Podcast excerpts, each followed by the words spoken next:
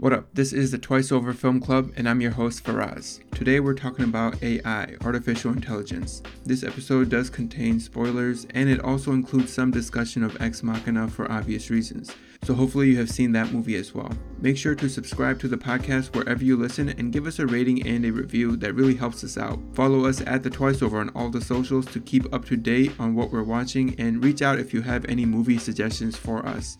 All right, let's get into the episode. Did you guys read up on the background of this project? I did, yeah.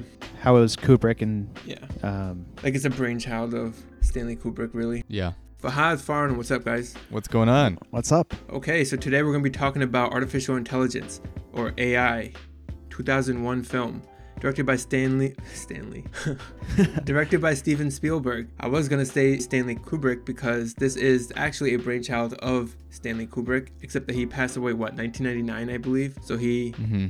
never got the chance to obviously direct this film himself, but he had let Steven Spielberg know that he would have liked him to work on the project. Yeah, he uh, he thought that the movie agreed with Steven with Spielberg's sentimentalities or his um his whole aesthetic, right? And so Right. he, before passing away, he uh, he actually passed it on the project on to him. Yeah, and Fahad, you actually chose this movie for Faran and I to watch. Why did you choose to watch this movie? Well, I thought it was an interesting um, sci-fi movie. Um, Mm. I've seen the amount of love that Ex Machina has gotten, right? Mm. And everyone has agreed that's a pretty smart movie. Mm-hmm. Mm-hmm. I thought this went further in examining AI and the uh, whole world, the whole world building it does with looking at the human AI relationship and examining morals and ethics, right? Mm-hmm. Um, and the themes, the, the themes to me were the highlight of this movie. So I was actually gonna pick Ex Machina as a movie, but then when you picked this one, I was like, ah, no, I can't do it. oh, okay, that's funny. Yeah, You know, I kind of wish we did do Ex Machina, but no, I'm just kidding. Um, yeah, no, it's definitely. I mean, this is a very thematic, thematically relevant movie. I think even for today and um, even 20 years ago. Before, I mean, we're talking before Google was really a thing. Yeah. right. And this movie is uh, based on a short story. And the short story, well, Kubrick started writing this movie, I think, in the mid '70s or early right, '80s. Right. So it's it's really working off of aged concepts, which might have been brought up to speed by um, Spielberg, right, as he w- as he was Mhm. um, in the final stages of production. But um, Mhm. it's an impressive movie in how it's quite prescient, right? Yeah, and Fahad, if I if I recall correctly, you were Mhm. bashing Steven Spielberg not too long ago on one of our episodes. I Oh. I do. Yeah, so I was surprised that you chose this. I bashed Spielberg for his over sentimentality, right? And you guys can agree on that, right? Mhm. And this movie does have some of those flaws, but from the Mhm. reading I've done about who was responsible for that, it was actually it seems like Kubrick Spielberg pinned it on Kubrick for those overly sentimental moments in this movie. But it's interesting, despite all its flaws, it's it's it's a very thought-provoking movie, and that's why I chose it. Absolutely, I agree. Especially for a sci-fi movie, it, it's. I mean, and we'll see. I mean, but this is this is definitely one of the more thought-provoking movies I think that we'll ever do. Because it was one of the most thought-provoking movies I think that's ever been made. If oh, you oh, really? Okay. but you really have to kind of you have to sit and think a lot for um, for a lot of the stuff to really soak in hmm Yeah, to resonate, right? to resonate. Now, was it released in 2001 specifically because of the film 2001: A Space Odyssey, whatever, by Stanley Kubrick? I don't know. I imagine it took a couple of years to make. I actually have not seen 2001: A Space Odyssey, so I haven't seen that film. So I don't know like if there are any uh, overlap or parallels that No, I don't I believe should know about. Uh, I don't believe so. yeah, I I, don't I saw the movie so so long ago. So this is a it's kind of a mix of Kubrick and Spielberg. You see some Kubrick in here, you see some Spielberg, you see a lot of Spielberg in this movie. I don't think that this is really like any other Kubrick movie though. It doesn't sh- it, uh, it doesn't have the same kind of effect. Kubrick's known for those long scenes, which are unflinching. They're just very cold, right? It shares some of those scenes, but in other scenes, it gets away from that. It's like a hodgepodge of both of them. How many Kubrick movies have we done in this podcast? We haven't done Clockwork Orange. We, We haven't done Clockwork Orange. Yeah, we haven't done. Yeah. But only one we did for our or Faran is uh, Was the one that we did, yeah. what was it called? Doctor Strangelove. Yeah, Doctor Strangelove. That was a that's an interesting Kubrick choice, right? Because it's a little bit of a comedy. It It is, is, a yeah. comedy. Yeah. It is. and then the rest are but it's very much a uh, Stanley Kubrick movie. I would say I'm I don't know if I could easily recommend this movie. I'm not sure who it's for.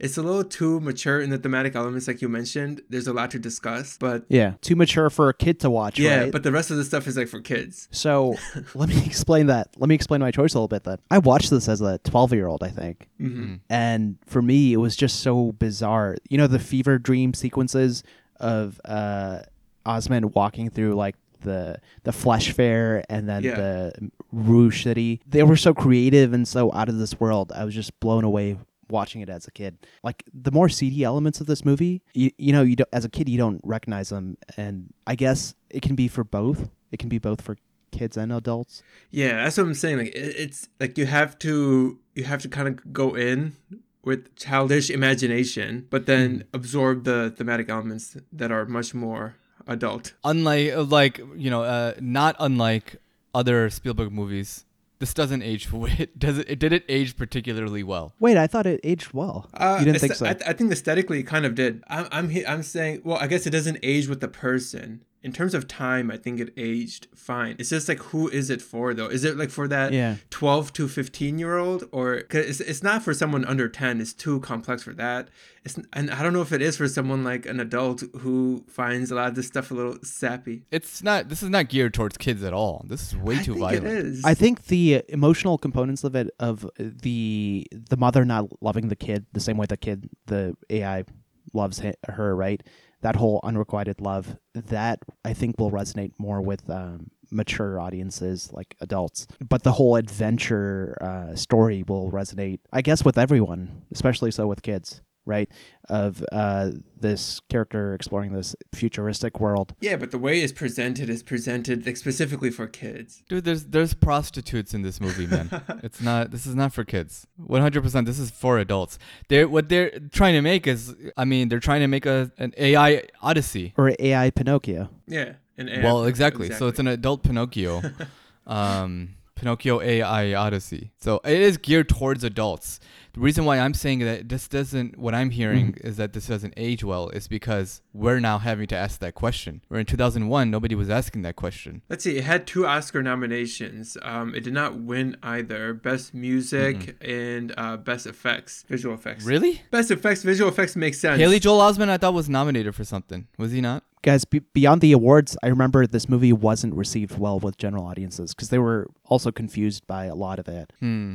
So Golden Globe nominations for score, for director, uh, supporting actor Jude Law, but yeah, Yeah, so there you go. I mean, I know, I know. By the general, uh, there's a lot of controversy about this movie. I, I really don't think that it, it has aged particularly well. I think it's a lot harder to watch this movie now than it was in 2001. That's like a Spielberg thing. We can't say the same thing for any other Kubrick movie, can we? Well, do you think it's because the concept is like so much more mature now that it's not as interesting? Yeah, possibly. You named a couple other movies. You named Ex Machina. I'm sure there's other movies in this category that are a bit more palatable for us to watch because, well, it's not as cringy. There's not as many, you know, plot holes. It's it's this is very much like a 90s movie. Ha- This seems like a 90s movie to me from the acting perspective, from the dialogue Yeah, and yeah. all of, all of the, you know, Mhm. all of this, that stuff that we go through. In those respects, it has not aged well. Let, let's go through those things. Let, let's start with the narrative. I gave the narrative a 60. i gave it an 80 I went with a 65. Yeah, so I thought the narrative was kind of uh, weak. Like Oh yeah. the engagement is like average. It's an interesting story.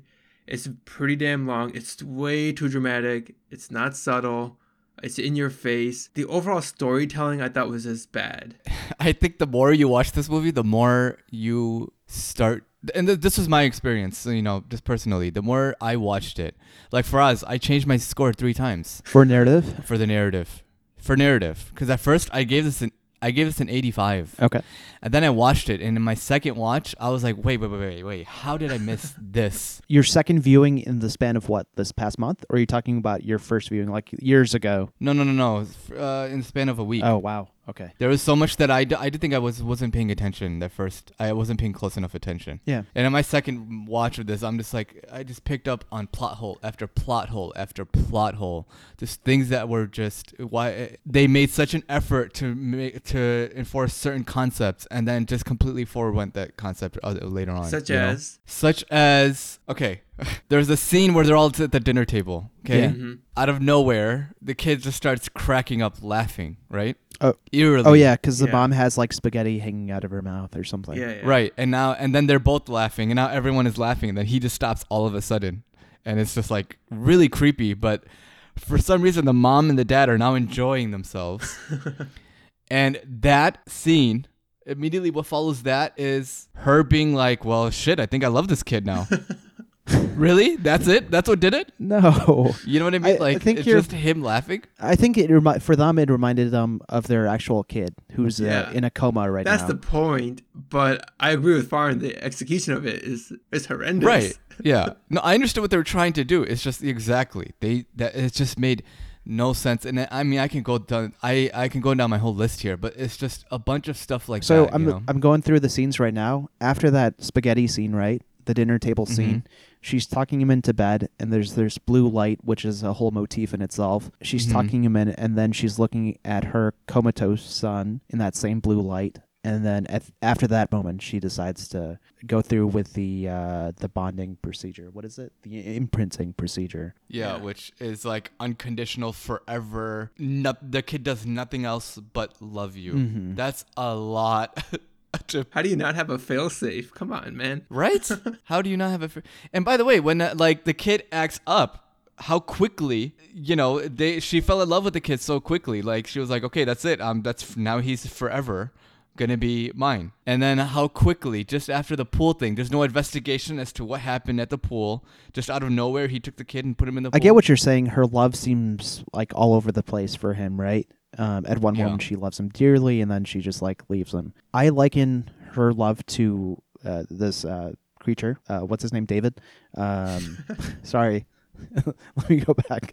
I liken her love to David to be one of like a human loving a pet at that level, Mhm. um, and Mhm. that's why she's able to leave him in the forest because he threatens the life of her actual kid. I didn't even say that she would. She actually loved him. She was just using him as a replacement for her son for the moments that she needed that. He was a rebound, I'd- dude. He was I'd, a rebound kid. I'd kid. push back against that. There's there's actual affection there. That's what they at least what they try to portray here. I wouldn't say you don't have to be binary on that, right? You there can be a spectrum. Yeah. Right, right, right, right, right. Yeah. I, I think she, I, I- you know, I think she cared for him, but she did not. Uh, uh, what they're trying to tell us is that she did not love the kid. Not as much as her her own kid, yeah. I, I posit not at all. Yeah. She didn't love him. I, I don't think it was. The- a and true, the, the film is trying to say that it's impossible for a human to love uh for a human to love a robot which we see love actually all throughout the film it's just never from her to him it's it's from other robots it's from other beings to him So that very first scene, um, like where that professor is describing his idea of a child robot, and Mhm. uh,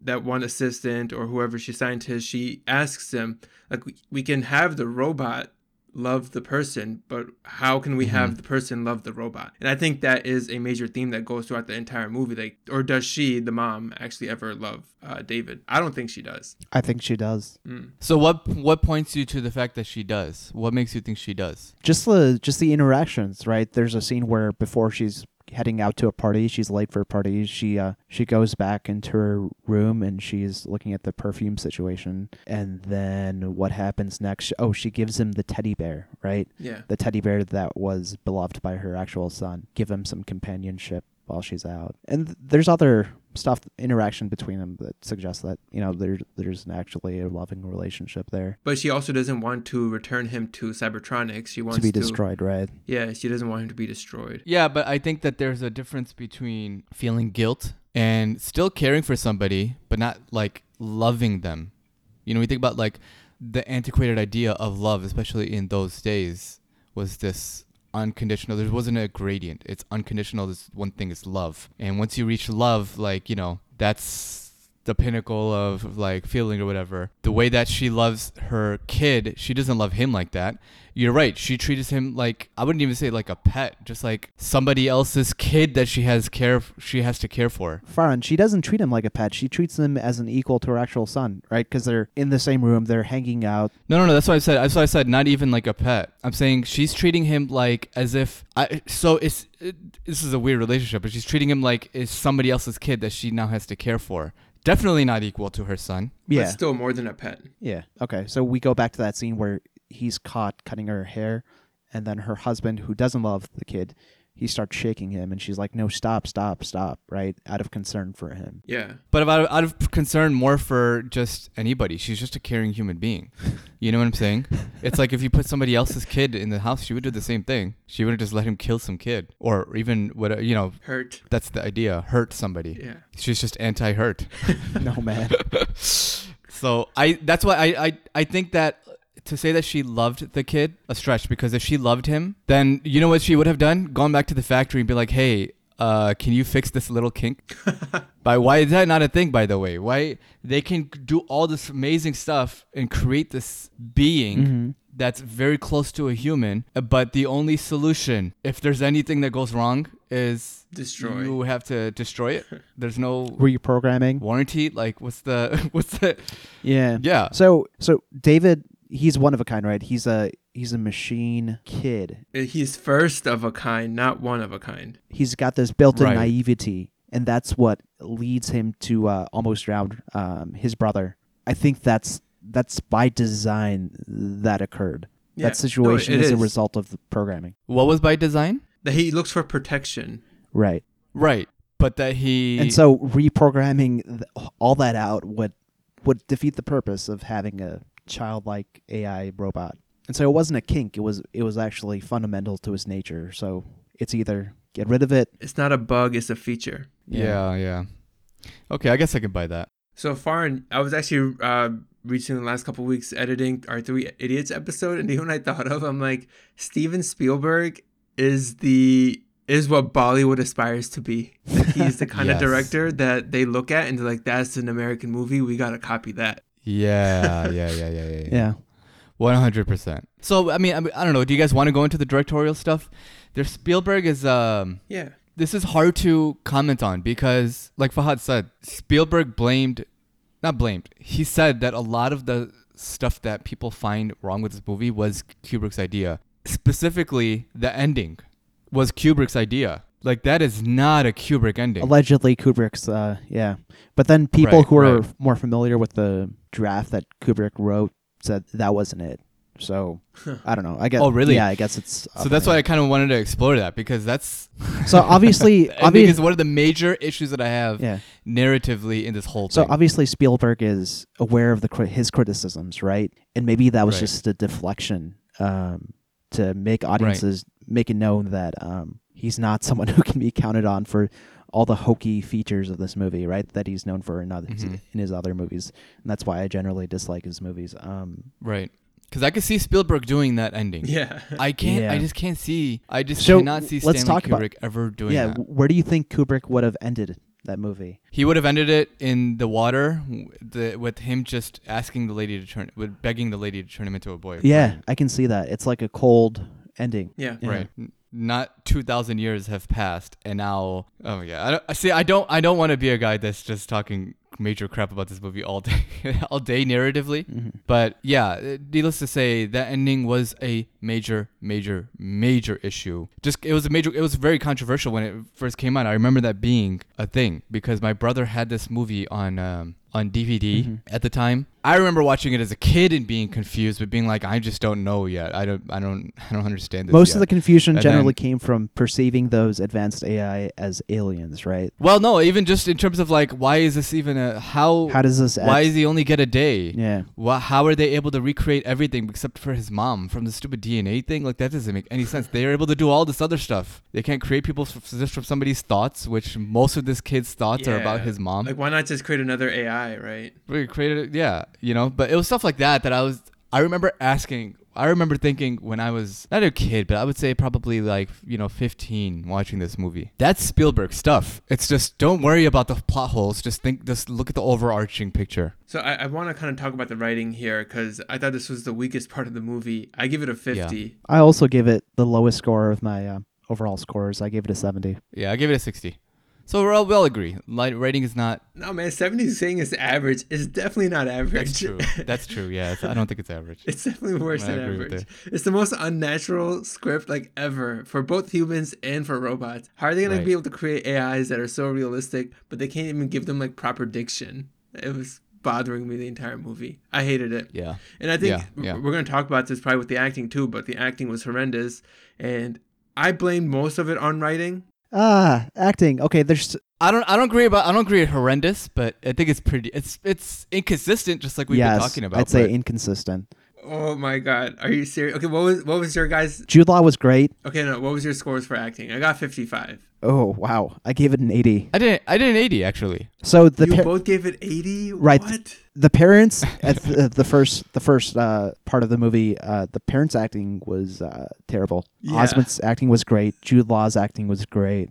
The few actors we met, like at the Flesh Fair, the organizer of the Flesh Fair, that guy was amazing. I forgot his name, but he's in a lot of movies late, lately. Um, yeah, the dude from uh, what's it called? He's in Harry Potter. Oh yeah, he? he uh, Mad Mookie or something, right? Um, Yeah, yeah, yeah. Who else was good? Yeah. Oh, uh, John Hurt, the AI The professor. developer, right? He was great. Yeah. Oh, what? William Hurt, not John. William Yeah, I don't Hurt. agree with that. I don't agree with that. Yeah, what? I- I you don't didn't like his acting? No. No, he is a robot. what? Is that your take? Somebody created him, bro. No, not a. Here's my my thing about the acting is this, and and, and like Yusuf asked for when we did Elizabethtown, like how we grade acting. I think it's an important discussion to have because we haven't had that one with you. Okay. As with so many movies that we have reviewed, right? Supporting cast, dog shit, right? Terrible. Main actors, there are some shining there are some shining moments. I do not think that they are great in any respects at all. I think Jude Law is probably the best actor, meaning like he did what he was supposed to do. hmm Haley Joel Osment, I mean, there are some good moments, Yeah. but I'm not gonna say it was a great performance overall. I don't agree with Yeah, that. he was adequate. and outside of those two, I mean, maybe the Blue Fairy. it was just, it was, but I think it is average. I, I gave it a score of 80 because How about Chris Oh, Rock? my my god, God, the one dude. line for why Chris is he in this movie? I don't know. It's amazing though. What was that? It's like 10 seconds of Chris Rock being loaded into a cannon and then being shot out at the flash. Being loaded into a cannon Yeah. and in the in the spirit of what? Self-preservation. I thought robots didn't have self-preservation. Oh, they do. The lady when she screamed out, Uh-huh. robots don't plead for their lives. Yeah. Mecha don't plead for their lives. Freaking, of course they do. You just watched Chris Rock do it. You had no issue. You know what I Wait, mean? Yeah. did they say that you that? watched all these other people doing it. They said that. They said that robots don't have self-preservation. They the said lady that they don't when, plead for when their he life. was when Haley Joel Osment was screaming, is like, "I'm David. I'm not a robot." And she's like, she, the first lady who stood up, and she's like, "Mecha don't plead for their lives." As she threw the thing Oh, at him. I just chalked that up to um, them not knowing. Right? It's just it's a bunch of savages, right? Rednecks. no, but but Chris Rock was pleading for his life. yeah, Yeah. when he was being That's exactly the what he was doing. Yeah. You know what I mean? yeah. Anyway, so that's a that's a deterrent. Sorry, that's a uh, what's it called? Um, a detour. But what were we talking about? Acting, right? acting. Yeah. So yeah, I I thought it's it is average. Yeah, And you're still going with an 80? Why'd you go above average then? because I there don't were some good performances. I don't know. And then some terrible ones. The good moments were good. Yeah. Um. Yeah. I mean, you know.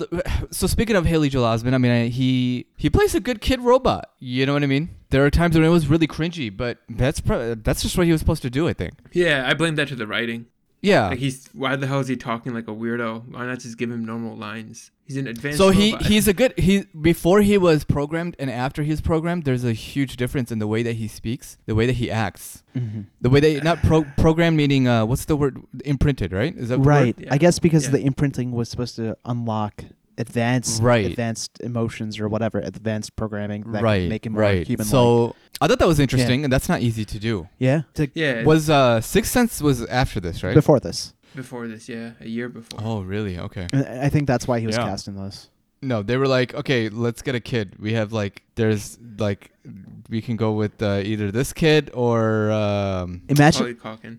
some other kid. Oh yeah, Macaulay Culkin. Uh, he's like older. He's not gonna work for this. Okay, let's go with the one other kid that we have in Hollywood. imagine if they cast they we rewrote this movie for an adult. That'd be ridiculous. yeah, I know.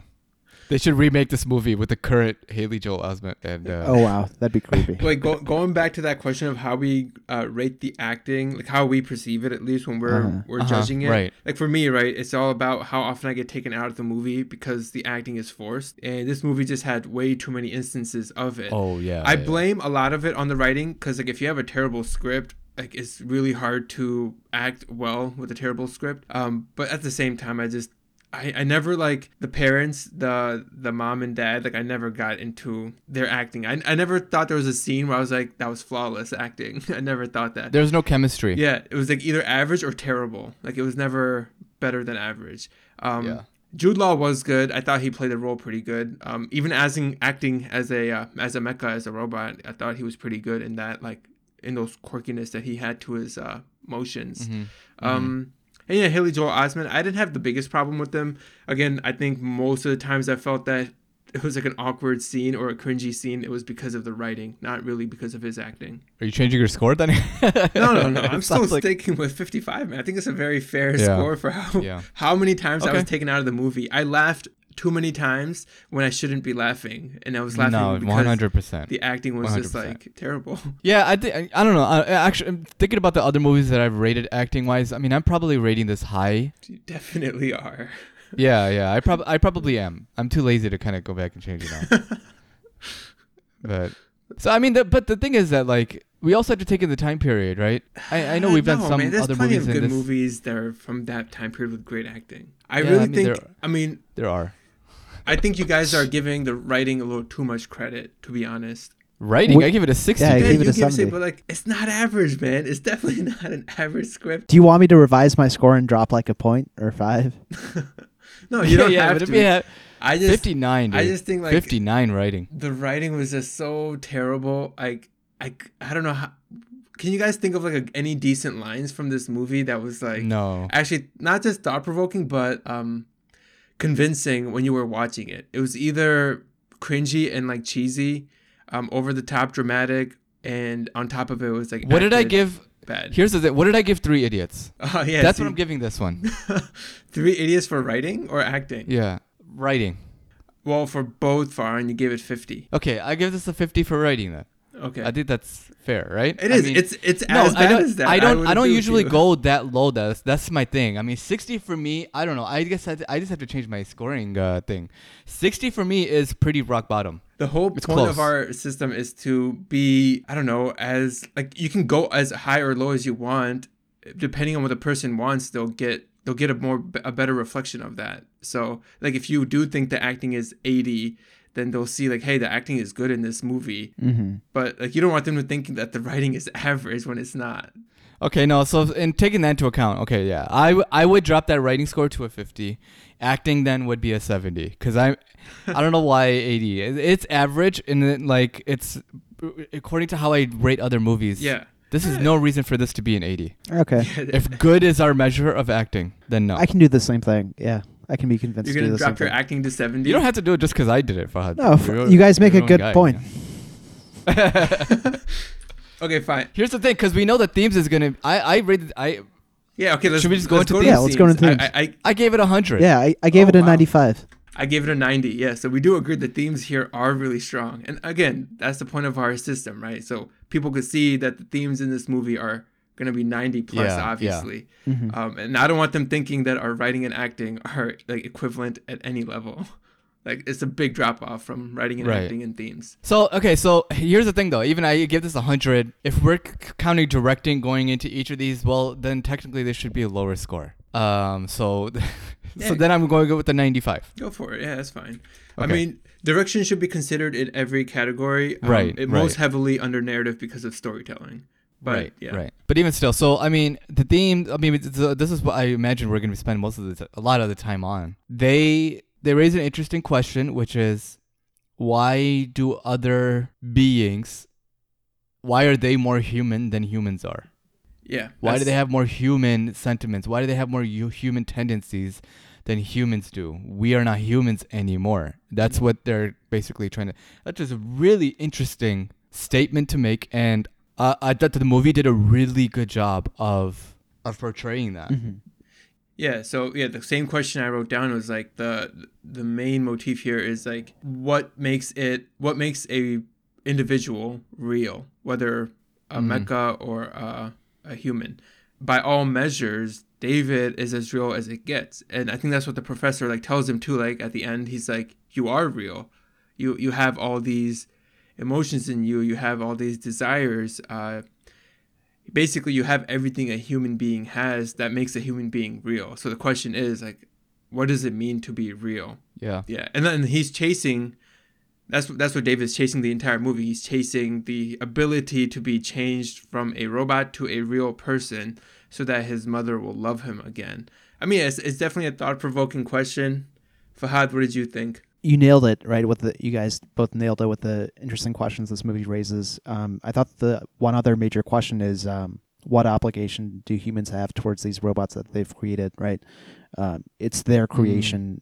They've designed them to uh, work within their world right? These ai robots they're living in humans world. They've been adapted to live in their world but yet they a lot of them have been kicked out and to fend for themselves with uh, and we see the scenes at the flesh fair where humans are they hold these resentful feelings against them right feelings because they think robots are going to replace them Yeah, so I think it gets into so these robots are initially created for a particular purpose. They're not created to replace humans, but to replace like certain functions of humans. So David is created to, you know, be that child for those parents that can't get the license to have a child. Um, and then I think they mentioned, you know, there's server robots, there's nanny robots, there's all these other types Prostitute of robots. yeah prostitute robots. Um, so Yeah, they've all they been designed- robots. for a purpose in mind right Yeah, Mm-hmm. but then I guess I guess the question is like you know are they like how do you design someone so realistic, and then cage them into like a specific role?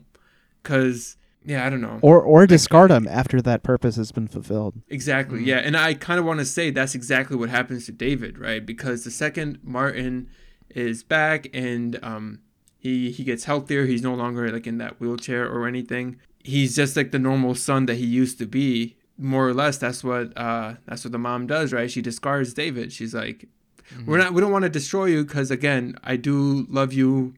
I don't want to see you get hurt, but you're not my son, so I need to Right. you you've already fulfilled your purpose, which was to be a replacement for my son. But now my son is back, so I don't need you anymore. Kind or of cold. or mm-hmm. uh, you're a danger to my son's life and that's why i need to get rid of you Yeah, but like, why does she think he's a danger to her son's life? Because the pool scene, then far goes back to a far and says like, why wouldn't you ask a question? like, what happened at the pool? Why did you throw him in the water? Like, it's not like he was actually trying to hurt him. he wa- but it, Like, intention if doesn't the- matter it's it's what happened I think I think the robots are programmed in a way to not hurt, right? sure maybe this Like, robot I mean, yeah, it's not. He's not a vi- he, There's not a, a violent bone in his body. We're made to believe. So it's not like when he took the scissors. To, there's no ounce of him that was like, you know what? Maybe I'm just gonna stab this chick. Like nothing was like that. And even when, um, you know, there's he didn't hit. He hit nobody. There was nothing violent about him at all. So it's just the the- unintentional consequences of his programming yeah, but that's kids being. Kids do stupid shit like that all the time. Human Yeah. ones. a human one would have Dude, Martin- probably Martin was an asshole, straight up. yeah, Dude, right? yeah, he was Honestly, if I if I was in Haley Joel Osment's shoes, I would you would have murdered that kid I, I would have punched that kid. yeah I would have tackled him, taken the spinach, and choked him out with the spinach. Uh, yeah, you know what I mean? Martin, the kid, was a good actor. Whoever was playing him, because because he gets us he was a to convi- uh, be angry at him Um, the convincing jerk. yeah. Yeah. anything else for themes or uh, motifs because I, I do want to get into that blue light uh, motif that keeps popping up go for it. Okay, so we first see the blue light motif where um where the mo- where mommy is looking at her uh, comatose son. Um, she's looking Mhm. at, at him in his state, and there's there's blue light emanating from this the cryo chamber or whatever, and that's the first time we see it, and it's supposed to be I think representative of longing, right, of something that you desire but can't have, and it appears so many times throughout the movie. It's it's mostly used with um, David's character and him wanting to be human, and he seeks out the blue fairy, and the blue fairy is always cast in this blue light. Mm. Well, I didn't pay too much attention to this. This to be honest. Yeah, I didn't either. I, I, I realized that there was something going on with light, and so there's a lot of spotlight kind of stuff in um, A lot of halo. I don't really know anything about. What does a lot mean? of halo lighting. Um, a lot of backlit like scenes. yeah, like it was yeah. very bright. I just assumed it was part of the more aesthetic feel of a Yeah. future Oh, okay. dystopian world. Gotcha, gotcha. Yeah, I don't know anything about blue and what that's supposed to be, but well, tell us. Do you? Yeah, it was it was just that. It was uh, Okay. symbolizing longing. Um, it's used in a couple other scenes. The moon scene where they uh, there's almost this desire to chase the moon, right? But then they Mhm. it turns out that one of them were, was the the hot air balloon, and then they th- they learned to Right. question whether or not they should be going after or walking in the direction of the moon. Another time it was used was oh when she's when the mom's tucking her the kids into bed. There's like a blue light around her actual kid, but not around Mm. him. And then he's got the bluest eyes ever. Oh yeah, Yeah, I mean, we can we can really go forever on the the questions that this poses, you know, because there is a lot. Because I mean, so we mentioned, I mean, you kind of mentioned what responsibility do humans have towards these creations that they did. Mhm. When you think about the flesh fair, there's there's two different communities here, right? There's, well, maybe I would say three. There's people who are creating the technology and are obsessed with the technology and are in love with it and the possibilities of it. And then there's people who like the family that are just kind of indifferent. And then there's people at the flesh fair um, who are basically anti-vaxxers. the rednecks, So the Hicks. yeah. So it kind of it to me it kind of raises the question of what is our responsibility towards um, science in general and how do we teach how do we treat responsibly treat you know science scientific discoveries and Mhm. things of that nature. Do we respect it or do we not? You know what I Yeah, mean? and how do like we wish Yeah. that we had gone back mhm. and go back to a caveman sort of deal, which is with Flesh Fair, right? I mean, the Flesh Fair is a is people rebelling against progression, Mm-hmm. arguably. They were rebelling against scientific progression, things that were created to make things more efficient and stuff like that. You know what I mean? Yeah, and I mean, it, it also comes down to the question like, are they, are they just afraid of the unknown, or is it sincerely like they they believe that they're being replaced? Um, I don't know. I mean, I obviously think it's the former. That's the most common thing. Like ignorance I th- breeds that kind of activity. Sure. And that's Spielberg. That's that is one hundred percent Spielberg. What name name his other movies? Jurassic Park. Jurassic Park, Afraid of, uh, uh, Fear of the Unknown. yeah. right? E.T., Jaws, all of those movies are about the fear of the unknown, and you have regular people fearing what they don't, what they have no, what they don't know about. You know, and some sometimes it's warranted. Jaws was Spielberg, right? Yeah, he, it was. But Yeah. going So sometimes it's warranted. yeah, going back to that resentment, I don't think it's fear of unknown. They know the quantity AI I th- it has I think has been in this world for a while. I think the resentment stems from the fact that AI will outlast humans. Humans occupy this world that's warming. New York has been is a flooded city. Humans in this world know their time on this earth is limited. Mm. AI knows it'll outlast humans, and that's where the conflict comes in. That's why you have places like the Flesh Fair where people are um, acting out their resentment. Mm. Yeah, I kind of wish. You know what? I do wish that there was more. Okay, so uh, we've I, we've kind of trashed this movie a lot, but what would have made this better, in my opinion? It would have been very interesting if there were some robots that turned, you against know, the humans. evil. Oh, let's say okay. they turned against humans. If we saw, we didn't see Or any they of that. fought did back. We? We should say, right? They what? if they fought back. They fought back and they acted in the preser- the self-preservation. Like they were only worried about them themselves and they were worried about destroying everyone else. I wish we saw a little bit of that. I wish we saw some crime committed by robots. I wish we saw, you know, some stuff like that. All we saw were humans doing the crimes. Yeah. We didn't see robots doing anything. I wish we saw a little bit more of that to justify Mm. the the flesh fair people. Yeah. You know, because then they're then you're raising some really interesting questions, right? Yeah. Um, like it, like in Ex, uh, should I talk about Ex Machina?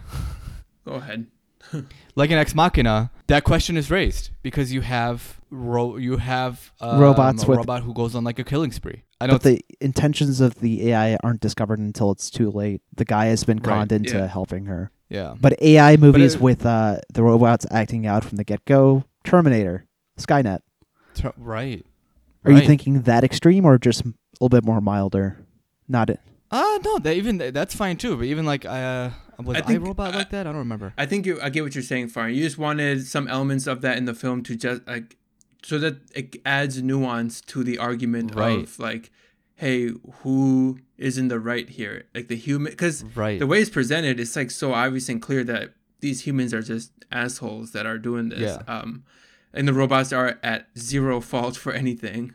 right. Um, but like, yeah, if they, if they added some nuance to that question, if you had some robots that were actually acting out, Mhm. I mean, wh- whether it's self defense or not, but you know, they are. yeah. Or how about of- or how about make inserting more sympathetic human uh, characters?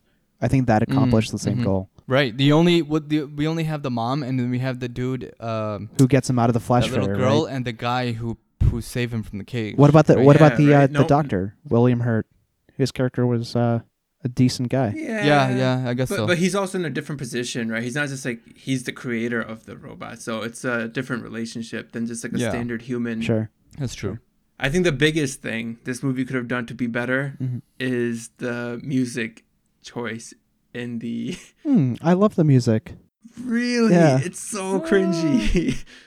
Did the piano ever stop in the entire movie? It was I didn't notice piano, then it. It got a little dramatic. The strings came in. I swear I didn't notice it. Was it too much for you? So I actually like the visuals quite a bit in this movie. So my score for aesthetics is 65, only slightly under average because of the music. Otherwise, like just the visuals by itself are like 80 easy, but the music Yeah. really pushed it down quite a bit. To be honest with you, when I so and again talking about the philosophy of our scoring, music doesn't really factor heavily unless it's meant to be a force in the movie. Like we talked about, Almost Famous. Like we Mhm. talked about with Elizabethtown. Probably other movies like you know La La Land, obviously, right? Well, for me, Um, like it's again, it's all about what I feel is distracting to the overall movie. The music was distracting to me in this movie. I didn't notice it to be honest with you. Wow. Um, Same. I, I thought it was a pretty didn't really nuanced uh, level. but I don't usually notice music. Mm. So, and, and I I don't know. I do Fahad, do you do you feel the, do you, is music usually a huge part It- of your viewing experience? Music is going to be a detriment if they if the music's used in a in a hammy way, like right, like the if the volume's Mm. too loud or if it if it seems like it's trying to sucker you into feeling a certain way. How is that not exactly what this movie does? I- it definitely tries what to I'm sucker you into what I'm saying is the music was used in a complimentary way. I guess you guys weren't you didn't feel the same things I was when No. watching this movie and that's why you thought it was manipulative. But I thought I did, yeah. exactly. it was more uh, extreme I thought it was pretty nuanced and I Hmm. didn't notice it as much as you. And What were your guys' aesthetic scores? I gave it an 85. I went with an 80. Okay, so I mean, you guys are obviously weighing the visuals pretty, pretty heavily, right? Because those were pretty good, and I think that part actually aged very well. Mm-hmm. Mm-hmm. Outside of Yeah, I love the I love the scene where that chick is like she comes in and she turns to the side and you see her uh, like the inside of her. oh head, yeah, basically. that's a pretty iconic scene. Um, I was gonna say the only part where the visuals kind of fall apart, just because because the age of the movie, it's it's the blue fairy animation scene towards the very end. Oh, I was gonna say the whole Doctor Know thing. That was lame. Oh, Oh, the God, projection. Yeah, that Yeah. projection was pretty uh, old school looking, but the entire city itself looked pretty cool. Yeah. It looked futuristic, and I didn't really notice it. Uh, I mean, it didn't look like CGI. I mean, it was, but like, it was done well. Um, what else was like actually really good? Oh, one thing I didn't like was out of all like the futuristic vehicles, you just had these dirt bikes with like random like flares on it oh yeah, when they were trying Yeah. to catch catch them. I'm like, ah, you couldn't think of a better motorcycle type of vehicle. Yeah, well, that's that's a Pinocchio thing. That's from Pinocchio. what is, Is it? motorcycle? Or is it not from Pinocchio? It's um, what's it called, man? It's it's it's it's fairy tale, right? It's being chased by wolves. Oh yeah, yeah. The wolves part, I get that, but I'm just saying the vehicle itself, like in terms of Oh. aesthetics, like it was old school. It aged. It didn't look good. It didn't fit with the rest of the movie, which had like futuristic vehicles, all that stuff. So guys, get this. This movie was made in 2001. The following year, Mhm. Steven Spielberg, same director, came out with Minority Report, which Mhm. looks a million years more advanced than this in the way it's more futuristic looking, right? I don't know what Mm. happened between the two movies, but I guess they were so they got so far advanced that Minority Report. I mean, comes I do think like at that time, convincing. like every year made a huge difference Mhm. with visual Okay. effects. Well, when did Matrix come out? Think about that, Two thousand or ninety nine. Yeah. I don't know. I'm I'm you know what? I'm kind of rethinking it and uh I I'm changing my aesthetic score to 70 to average. Okay. Because the visuals were the only the only time I'm I'm just remembering that scene and I'm letting that scene cloud my cloud my vision Which if one? you will.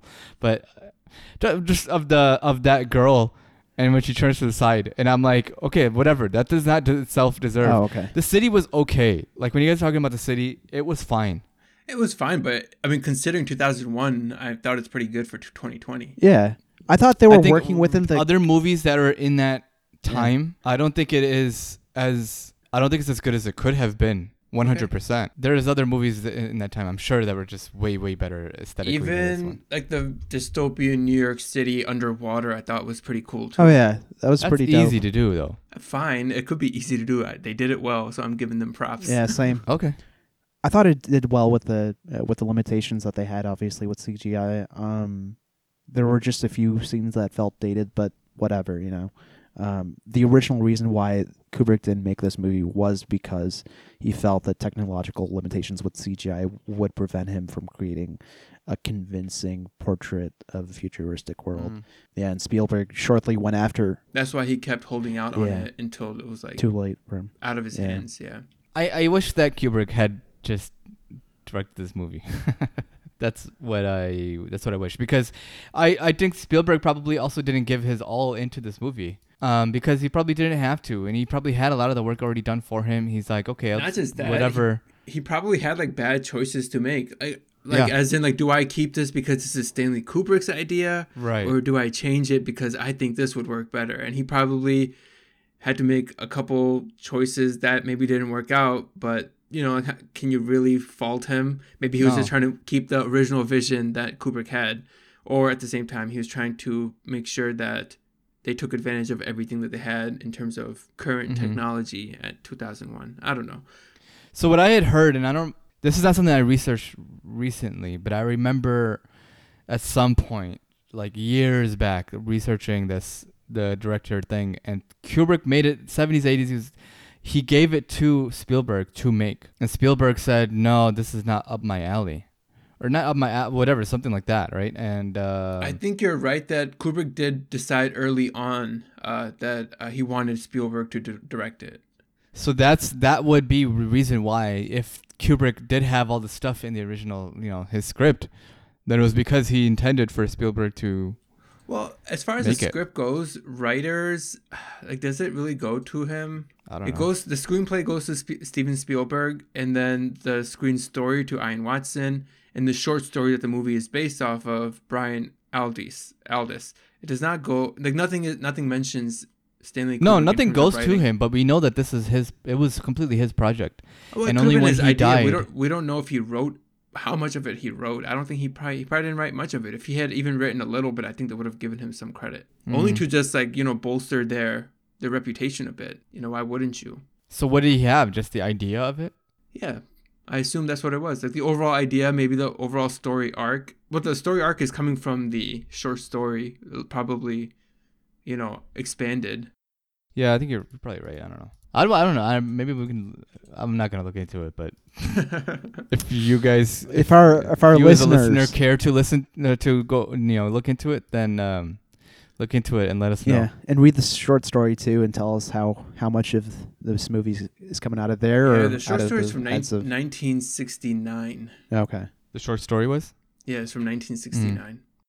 I know that uh, Blade Runner was adapted from another a different author's short story, um, but it it took a lot of creative license, right? So hey, I mean, this sort of stuff happens. So that's a good example. When did the first Blade Runner come out? Uh, 84, I think, or 82. and it's based on based 82. on uh, Philip K. Dick's short story "Do Androids Dream" or something of Electric Sheep. Mm. I think that's a short story. yeah, it came out in 82. Mm. Cool. So overall, um, What do you guys think? Uh, plot hole after plot hole, but um, really interesting ideas. Interesting ideas, interesting questions to think about after the movie is over. Some bad writing, some underwhelming performances in terms of acting. Uh, but a sufficiently good AI movie, right? A, a sufficiently good sci-fi movie, which um, it's it's deeper than a lot of other stuff that's more recent. Yeah. Yeah.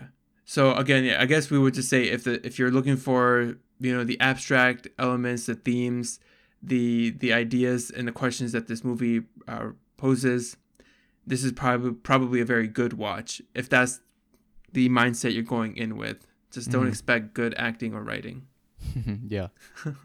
Expect to be, you know, it's cringy at times. Well, yeah, sci-fi. I feel like you kind of, especially older sci-fi movies, you have to have some leeway with with that cringiness aspect. Mm-hmm. because I mean it's just hard to know what would be futuristically cool when you're watching a movie that's 20 years old. Yeah. Like that Doctor Know stuff was cringy. Yeah. Like dude just Google it. Ask Siri, Yeah. ask Alexa. Yeah. What was what was in the, back in the day? Was it they had like AOL search or was Ask Jeeves even a thing at the Yeah, it time? was. Yes, it was. That was all throughout Jeeves. the nineties. Probably. Yeah. All right guys, I think we can that's a good spot to leave it. Cool. Thanks for listening everyone. We'll be back next week. Peace. Peace. Thanks for listening to this production of The Twice Over.